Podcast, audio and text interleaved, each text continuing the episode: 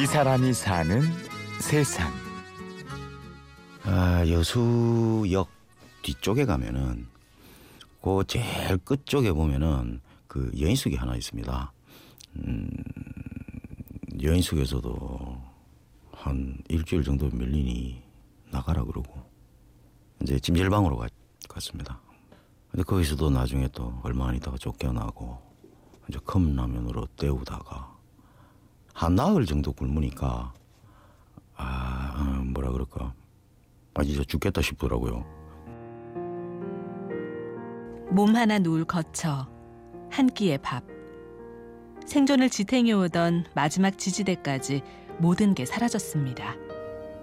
또 그때까지도 체면은 있었나 봐요. 그 여수 시내가 아니라 그 저기 뒤로 돌아가면 만성리 해수욕장이라고 있습니다. 사람들이 거의 낮에는 안 보이는 동네예요. 음, 그런 동네 이렇게 돌면서 통닭 먹다 남은 걸 가지고 길고양이하고 싸움도 해보고 배고픔은 한두 끼의 음식으로 물리칠 수 없었습니다. 몇 날이 지나지 않아 굶주림은 다시 맹수처럼 달려들었죠. 그래서 거기서 이제 한 5일, 6일 정도 또 굶었나? 도저히 안 되겠더라고요. 그래서 버스 터미널이 있습니다. 고속버스 터미널. 그 뒤쪽에 가면 기사식당이 쭉 늘어져 있는데 거기 음식물 쓰레기통으로 갔죠. 그래도 그 기사식당에서 남은 것들은 이렇게 좀 구분이 좀 잘 되겠거니. 그래서 그걸 주워다가 봉지, 봉지, 봉지 담아서 산 쪽으로 올라가면 개울이 하나 있어요. 그 개울에 가서 이제 이렇게 씻어서 이렇게 먹고 그러고 나니까 아 내가 거지구나 하는 실감이 오더라고요. 그러다가 이제 잘 데가 없지 않습니까? 그때가 이제 가을에서 겨울로 넘어가는 시기였으니까 그 만성리에 역사가 조그만하게 하나 있어요. 그한 10m 정도밖에 철도가 안 떨어져 있습니다. 이게 화차 한번 지나가면 뭐, 뭐 지진이 일어나죠. 근데 뭐 너무 피곤하고 괴롭고 하니까 그것도 뭐 달콤한 자장가처럼 들리더라고요.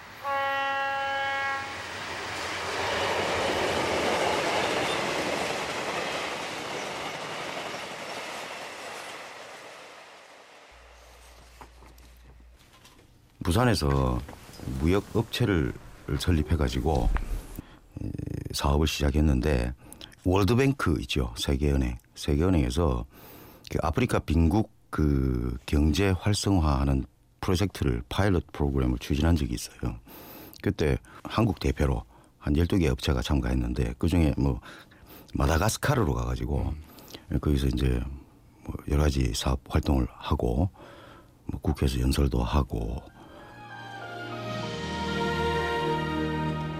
대한민국을 대표하던 유망 기업인 김태현. 1997년 외환 위기와 함께 회사 문을 닫고 도피 생활을 시작합니다. 도망쳐서 경기도 저 평택 쪽으로 가서 이제 모기탕에 취업을 했죠. 쭉 하다가 이 아내한테서 자기가 전화할 때까지 어디에 적을 올려놓지 마라. 행방불명 6개월인가 되면 어, 자동 이혼이 된다. 그렇게 좀 해달라. 이러더라고요. 영어 실력 덕분에 임시 학원 강사를 하다가 다시 일용 잡부로 나선 어느 날. 어느 비 오는 여름날이었습니다. 모터가 있지 않습니까? 그런 게 한 300km에서 한 500km 정도 되는 겁니다. 비 때문에 장갑이 삐끗하고 미끄러지더라고요. 오른쪽 다리 그 복숭아뼈 안쪽을 그냥 찍혀버렸어요. 그러니 아 그때부터는 저 앞이 캄캄하더라고요. 가족과 친지들은 이미 멀어진 지 오래. 일용 잡부일마저 끊긴 뒤 세상과 이어졌던 모든 연결고리가 사라졌습니다. 진짜 그만 놓자. 음. 이렇게 살면 90까지 살아온들 뭐하나 뭐할 거며 이제 그만 놓자. 그래 놓자 두 번을 자살 시도를 했습니다 제가. 자살 시도를 했는데 한겨울에 어디 한적한데 눈 쌓인데 나무에 딱 기대서 술을 향껏 먹고 나 죽으리라 하고 그랬는데 새벽 2시에 그 지나가던 그, 그 배달 중국집 배달원이 깨워서 살아났고 경찰차가 또 와서 또 깨우고 그래서 두 번을 그못 죽은 적이 있습니다.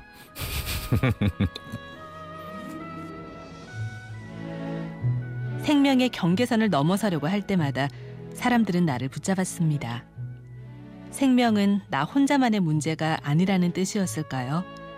그러면서 아무도 없는 줄 알았던 내 곁에서 누군가의 손길을 느끼기 시작했습니다.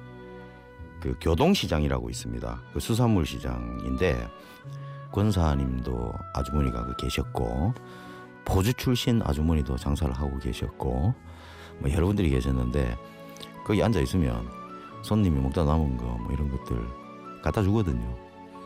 그래서 그 먹으면서 조금 뭐라 그럴까 어 어 라고 좀 생각을 한 게 조금씩 아 내가 이런 데 욕심을 부렸었구나 모든 게 나의 탓이었다. 이 사람이 사는 세상.